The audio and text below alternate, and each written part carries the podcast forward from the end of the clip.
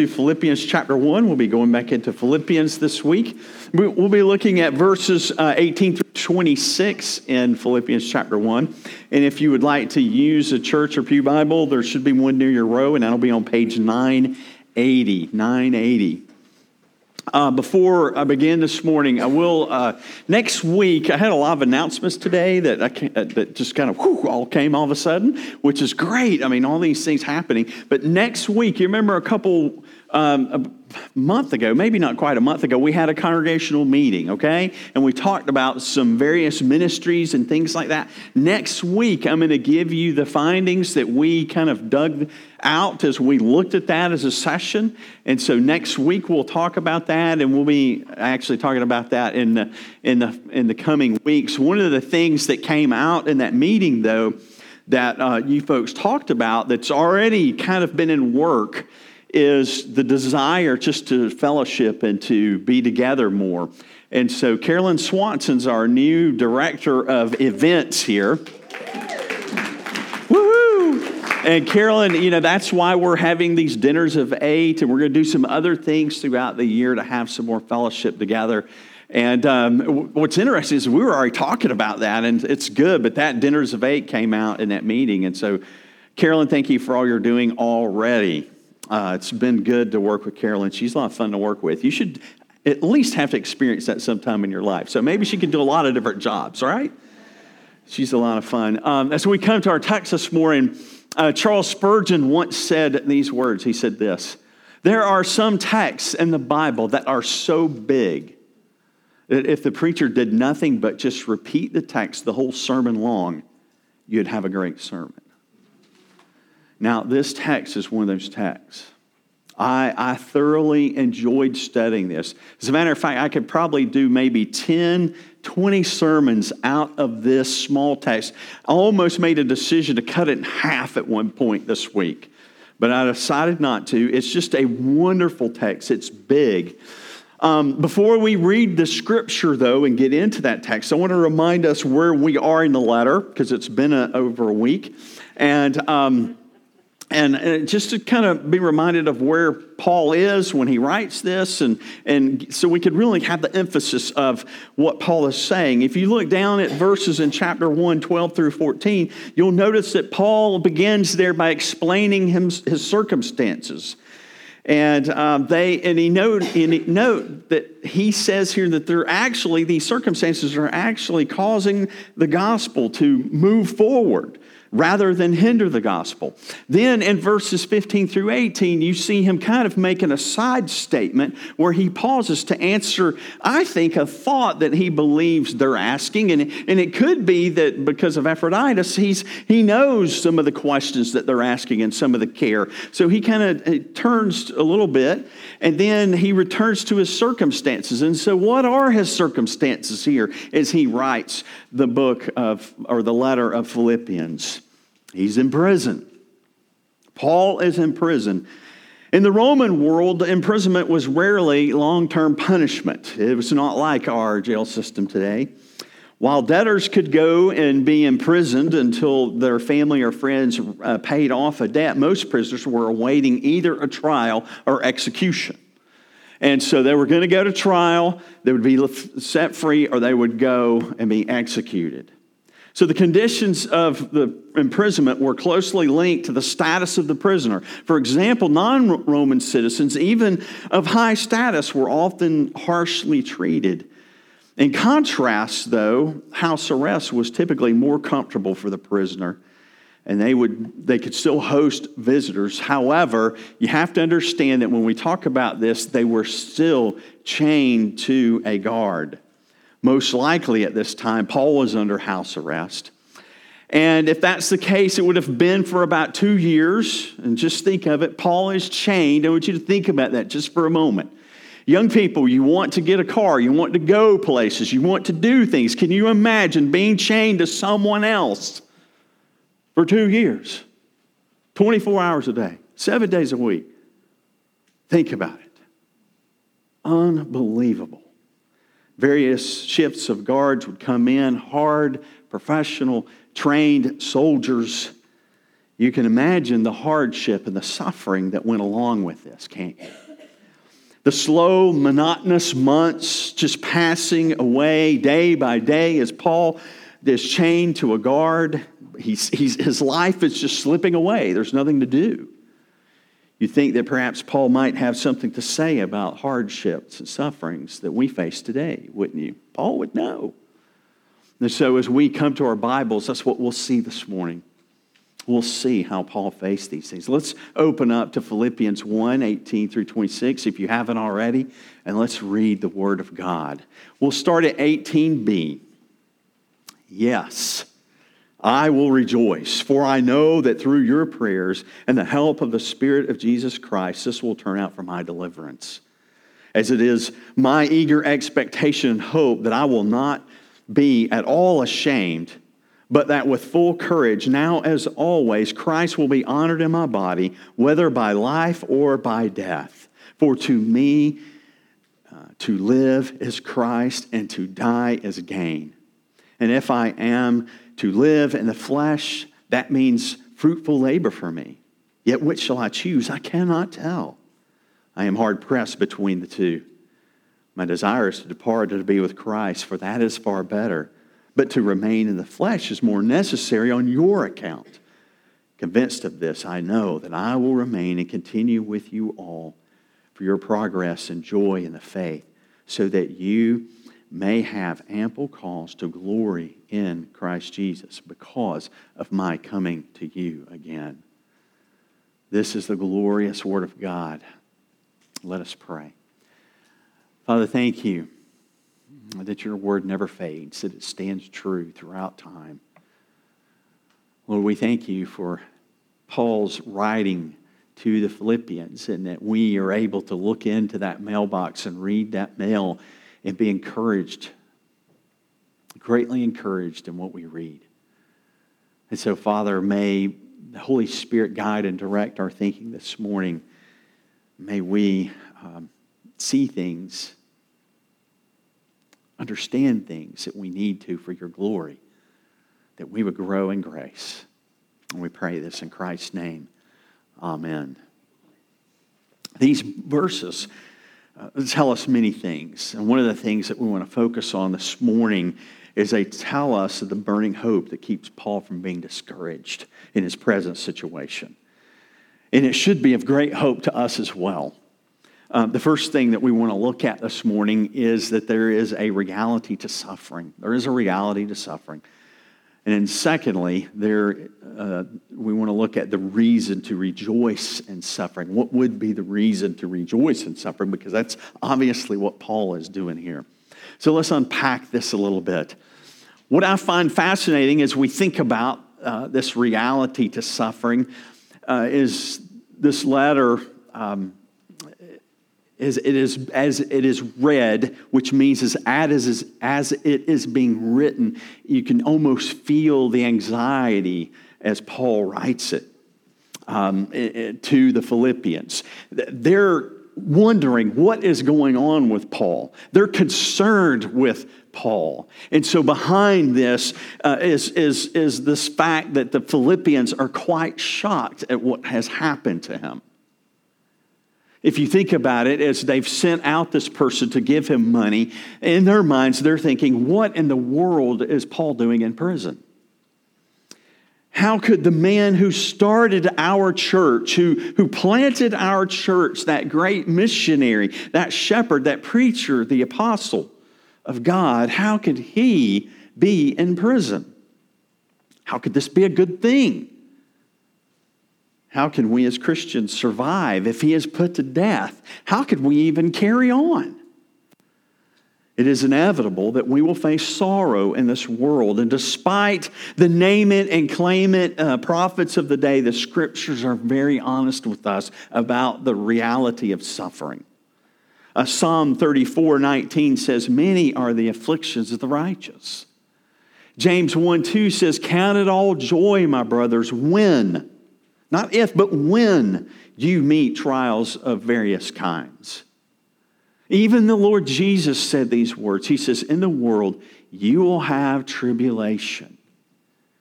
It's a fact. Suffering can come at us from many different levels. It can come through, you know, students maybe bad grades. It can come in terms of sickness. It can come in terms of car accidents.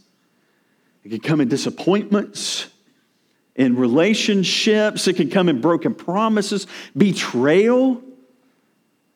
Maybe it can come at the end of a job when you hear those words, you are no longer needed. It can come from the death of a cherished and loved one. It can come from the words, You have cancer. It manifests itself daily in the hard grind of life, whether it be dealing with long term health issues, financial issues, a relationship that, uh, that has gone south, whatever the case may be, uh, you'll find yourself uh, uh, distracted. You'll find yourself brokenhearted every time you think about this particular circumstance, no matter what it is in your life. It's hard to carry on. It could be that you feel the ripples though, the ripples that uh, fall and somehow touch you intimately. In other words, it's someone else that's having the problem, the suffering, the situation, the circumstance. And, and it touches you because you feel the ripples and you know down in your soul that whether it's with them that is hurting or with you that is hurting, this is just not right. This is not the way it should be. And we know as we think about this that it's because of sin. Sin is the cause of suffering, and it is the curse that we face. And so it is going to happen. As the scriptures point out over and over and over again, it is the normal part of the Christian life. It is the normal part of this world. And if I be, may be so bold here, I would say that it seems to be one of the ways that God works out his plan for his people. It sounds kind of harsh, but I see it in Scripture. We pray for growth and we pray for faith, and we think that God is going to answer that prayer in maybe deeper, quiet times or an easier road to walk or, or maybe better relationships. Unless in like broken water heaters or bad transmissions. We think that maybe He'll fix my kid. Or kids, maybe you think, if I pray hard enough and I trust Him long enough, maybe He'll fix my parents. On the other hand, perhaps we have aging parent relationship issues. Every time we go through things like this, in our heart of hearts, we're just, we just want everything to work out. We want it all to go smooth. And we think to ourselves, isn't that what the blessings of God look like? But in reality, we should never, ever be surprised that our faith not only expects, but includes suffering. Paul experienced suffering. So have you. So you may be even now. So you will face suffering. And I want you to see that this is kind of what is behind this text that is going on here. This is the, the feel, so to speak, behind the words that are being written. And so the question that we have to ask ourselves as we come to this text and as we think about it is, is how does Paul face it? How does he face it? How does he face the reality of suffering? Well, I want you to see in our second point, and it's, it's longer, by the way, okay?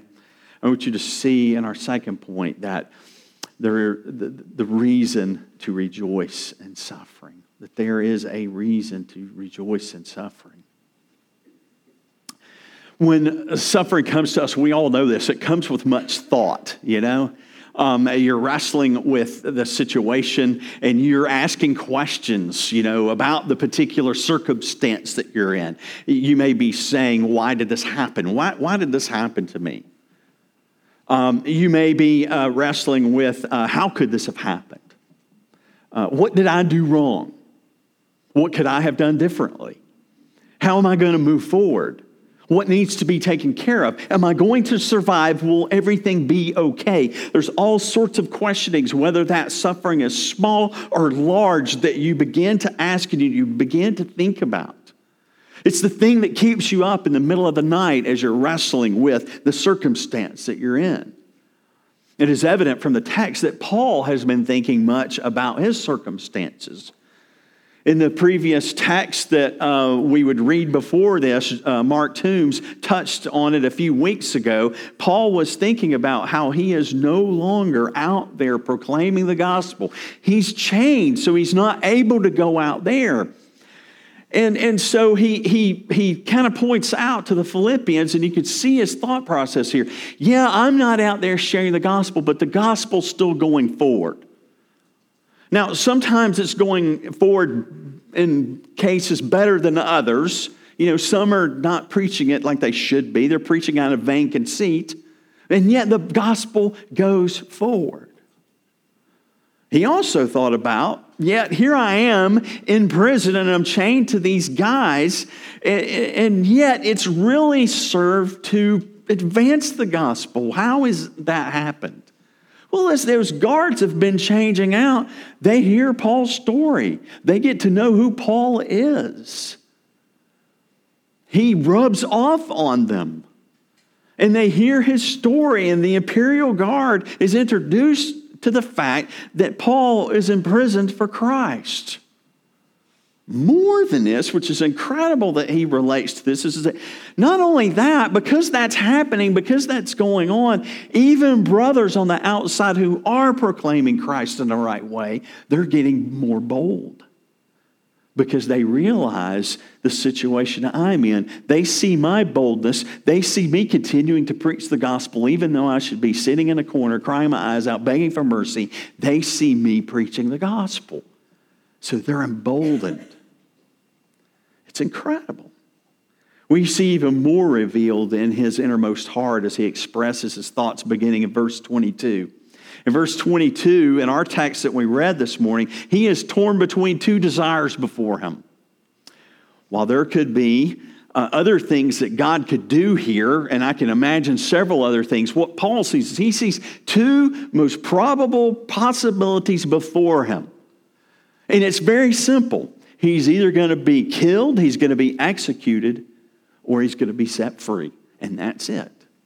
He's going to be killed or he's going to be set free. So he says in verse 23 I'm hard pressed between the two. My desire is to depart and be with Christ, for that is far better. But to remain in the flesh is more necessary on your account. So he is torn in desiring to be with the Lord Jesus and, and with the idea of remaining uh, to continue to minister the gospel up to others. This is amazing. I want you to think about the thing that he's wrestling with here. I could die and I'll be with the Lord, or I can stay here and I can minister the Lord. That's what he has before him. And it's amazing that he's, he's looking at it such that way. Paul, what, what Paul is basically saying here is this what lies before me, it's like the business term win win. You all have heard of the business term, it's a win win. You win, I win. Well, this, that's what's going on with Paul here. No matter what happens in this situation, I win. I win.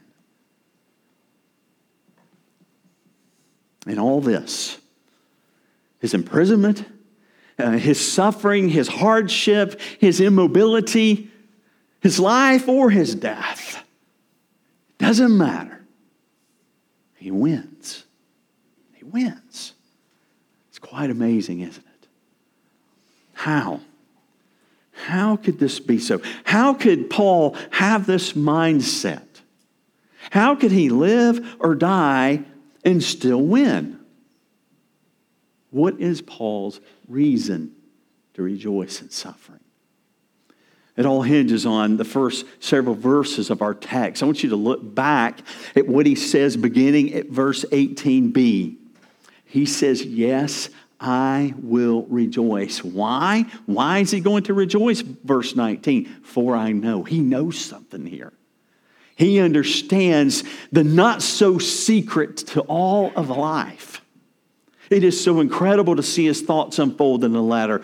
And, and he, he begins, he says that, and then he kind of starts peeling through it till he gets to the center. So I want you to see his first thought here. His first thought in verse 19 is deliverance. He knows that all of this will turn out for his deliverance. Deliverance here is literally salvation. He is sure of this, whether he is acquitted and discharged from prison or not, if he's executed, it doesn't matter. His salvation is clear. His salvation is sure. His deliverance is going to happen. He is quoting here from the Septuagint's rendering of Job chapter 13, verse 16, where Job expects vindication from God, and he knows that he can count on God's faithfulness and final vindication in Christ. So, what he's doing is, is he's saying, I'm laying it out all on the line. I know you're true. I know you're real. I know I'm saved. And he rests in that. So, do you see it? No matter what suffering he, he goes through, no matter what glories he goes through, he knows in the end that Christ will save him through the gospel. The second thought here that he comes about is help. The second thought is help. Notice how this works out. This is, this is again amazing. Uh, there's two aspects together here the divine and the human. This salvation, how will this salvation come about in verse 19? It will come about by the Spirit's enabling, which comes to him as a result of what? The Philippians' prayer. He says, by, by those prayers, I will be helped by the Holy Spirit. I will be supplied by the Holy Spirit.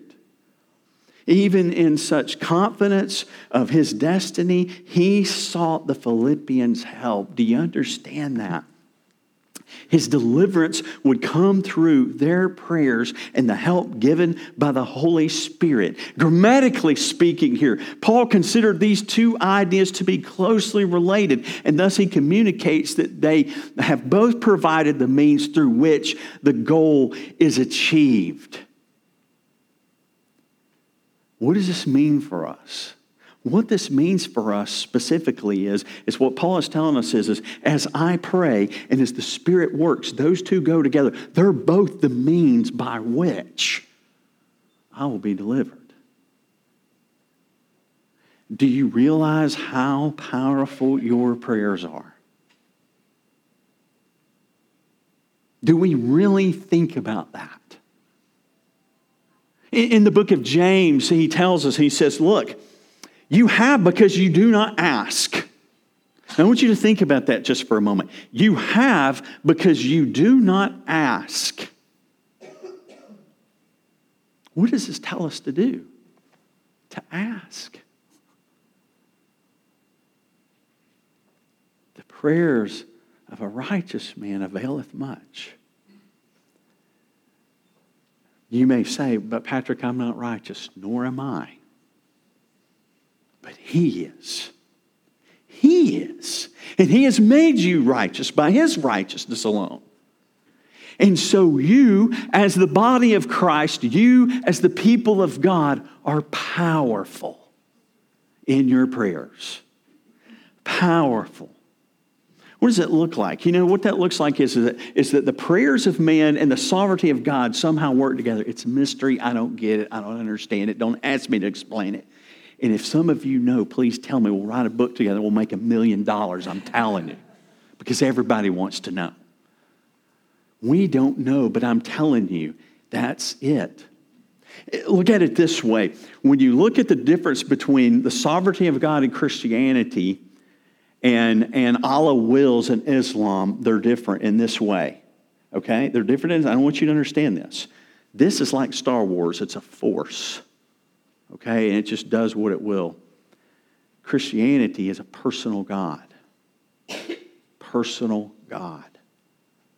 Fatalism, personal God.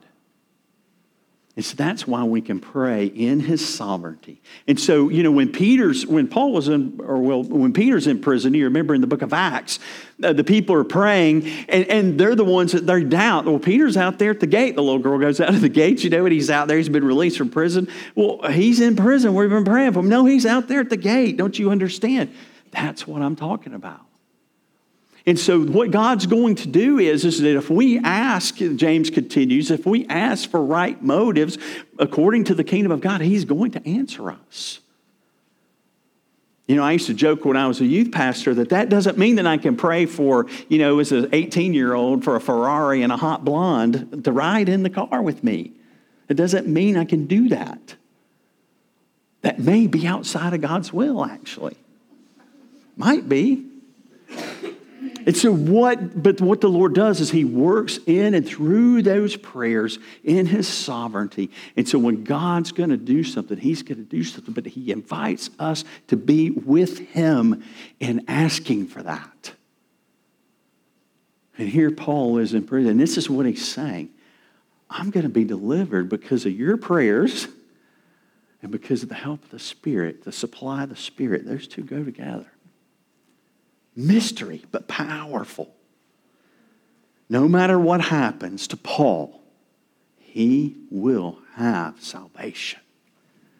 Thought three, which we're going kind of deeper in the circle here. Thought three expectation and hope are his next thought in the text. Folks points out that the word translated eagerly expect means straining forward with the outstretched head, and its uh, prepositional prefix implies a turning aside from all other interests. And so Paul is, it's like the way the, uh, some of the Greek uh, dictionaries talk about it is it's like it's straining to look. He's eager. He, you know, it's like they use it actually in some of the Greek uh, texts in terms of spying. You know, he's eagerly looking and he's trying to see. And so what it communicates here is that Paul has one supreme ambition that Christ may be exalted in his body whether that's living or dying, that Christ may be seen by others more clearly in his true greatness. His expectation and hope all along his life, whether in good situations or bad situations, whether in plenty or in want, whether in safety or in crisis, his full life pilgrimage in Christ was one that was desired to be shaped into glory to Christ. That's what he expected. He, he knew it was coming. He could feel it. He was earnestly looking for it. It was all real to him, it was all true. You know that old saying, he could feel it in his bones. He knew it. And so, as we think about these thoughts as they layer out, what is at the center of it? What is at the center of Paul's deliverance and salvation? What is at the center of the, the help that he expects through prayer and the Spirit? What is at the center of his expectation and hope? The central driving force of Paul's thoughts here and everywhere are this for me to live as Christ and die is gain. I love how the Greek lays it out. It says, For me to live Christ and die gain. the is are added. I love that. It shows the emphasis. For him to live as Christ and to die as gain. How about that for a life verse? How about that for something before us continually? We could almost sit here and memorize that today, couldn't we? For me to live as Christ and to die as gain. Moyer points out that Paul illuminates this for us in, in, uh, later on in the book in, in 3 uh, chapter 3, verses 4 through 8, because he uses the word gain there as well. You might remember that there in the passage, he's looking back to the day when Christ became everything to him. And he had candidly added it all up and he's weighing it out and he's saying, What is the most valuable thing? I've counted all things, I've looked at all things. What is the most valuable? And he finds Christ as the most valuable. And he gladly surrendered all to him and for him. To be all for Christ while I live, and to find at length he is all for me when I die. Isn't that a beautiful statement? To be all for Christ while I live, and to find at length he is for me when I die. How precious. This is the reason for Paul's rejoicing in suffering Christ. In all of life, as it came to him in the various provinces of God, he found Christ. In all of life, as it fell upon him to, to, uh, to be lived, he found the circumstances set for him, the opportunity given to him to love and to follow Christ in the attraction and the pressure and the strains and the hardness of life, he found it a privilege to be receiving Christ and employing his grace to live by faith in the Son of God. In other words, whether in the good life or the struggling life or the suffering life, all was Christ to him. I want to close today with two illustrations. Um, I love it when um, I, you know, I'm just going about life and these illustrations come about. I'm like, ooh, that would be really great for this, uh, this Sunday. So this week, these things happen. Um, first of all, I made a call, uh, I think it was Wednesday, um, to a friend that some of you know, uh, Bill Cobb. Bill Cobb is an elder at Trinity Presbyterian Church, and back in January, he was in a horrific car accident. Um, it uh, uh, broke his nose uh, cracked several ribs. He had a fracture in his T3 vertebra. And uh, he went into the hospital, and it was rough and it was awful. And then he went over to um, the rehab hospital, and he just got out last week. And you know, it's not, and, and it's interesting because he's an older gentleman, and so there were a lot more health-related things that happened in response to even to this accident that, that, that uh, were, were painful and awful and, and, and just downright um, uh, difficult for him. And um, we were talking, and I asked him, I said, Well, how are you? And of course, he shares in his, jo- he's jovial, in his jovial way, You know, I've been better, but I'm good. And I said, Well, tell me about your time there. And, and he began to tell me about how he, you know, the fears that he had um, you know, uh, the, the, the, break and, and the possibility of some sort of spinal cord damage. He, he, began to tell about how, you know, things would look good for a day, and then all of a sudden he would go back like 10 steps backwards, and, and the doctors would tell him things that he didn't want to hear. And he said it was such a struggle, you know, what, what am I going to do? And, and uh, disappointments and pain one day a little lady came up to him and said, You know, you're going to have to do some rehab. And he's like, Look, I've been doing rehab this morning. I can't. I'm in severe pain. Please stop. And she goes, Will you please just do this for me? And so she pressed him. And he did it. And he said, It was awful. I said, Well, what was your mindset, brother? I hear your pain. I hear your fear. I hear your disappointments. What was your mindset? He goes, Patrick, honestly, this was the thing. And this is what he said I'm stuck here. Lord, what do you want me to do with this? Sounds like Paul, doesn't it? I'm stuck here. What do you want me to do with this? So he said, I just tried to put on Christ. In my pain, he goes, This almost make you weep the lady that came to do that, she was very stressed and he could tell. There was something going on in her work world and he didn't know what it was and she didn't reveal it. But he said afterwards, she said, Thank you so much. You have made my day in just walking with me through this. Because even in his pain and even in that discomfort, he shared the joy of Christ with her. And at the end of it, he said, Can I pray for you? Of course, she's Hindu, but she said yes. And tears began to come from her eyes. being Christ in all of the situations that we're put in. That's what Bill models for us. That's what Paul models for us. Another story that's along the same lines, but maybe even different, is Paul Hahn this week at the MNA um, network meeting that I attended on Monday and Tuesday. He talked about how um, he was um, sharing um, with a brother who was on his deathbed. And uh, Pastor Jameson, and, uh, and, I think he was from California, and um, older brother, and he was eat up with cancer. And it was so bad that he couldn't even talk at that point when Paul went to meet him. And Paul said, I went in there and, you know, I've got my, you know, I'm, I'm busy. I've got my, my stuff I've got to do. So I've got my kind of pick out my couple verses to read to him and pray for him, and I'm going to move on. And he says, when I went in there, he looked at me and he just, he just, with as much as he could pour out in his voice, he's like, read. And so he said, I sat there for two hours and I read the Bible to him.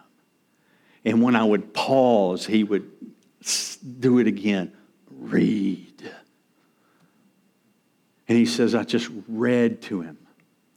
And he said, I left, and um, later on, you know, he passed away and went to be home with the Lord. And his, his family shared with Paul, just after you left, this is what he said, as, as well as we could hear him. He said this It's all true.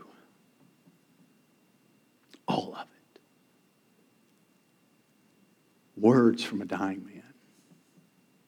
It's all true, all of it.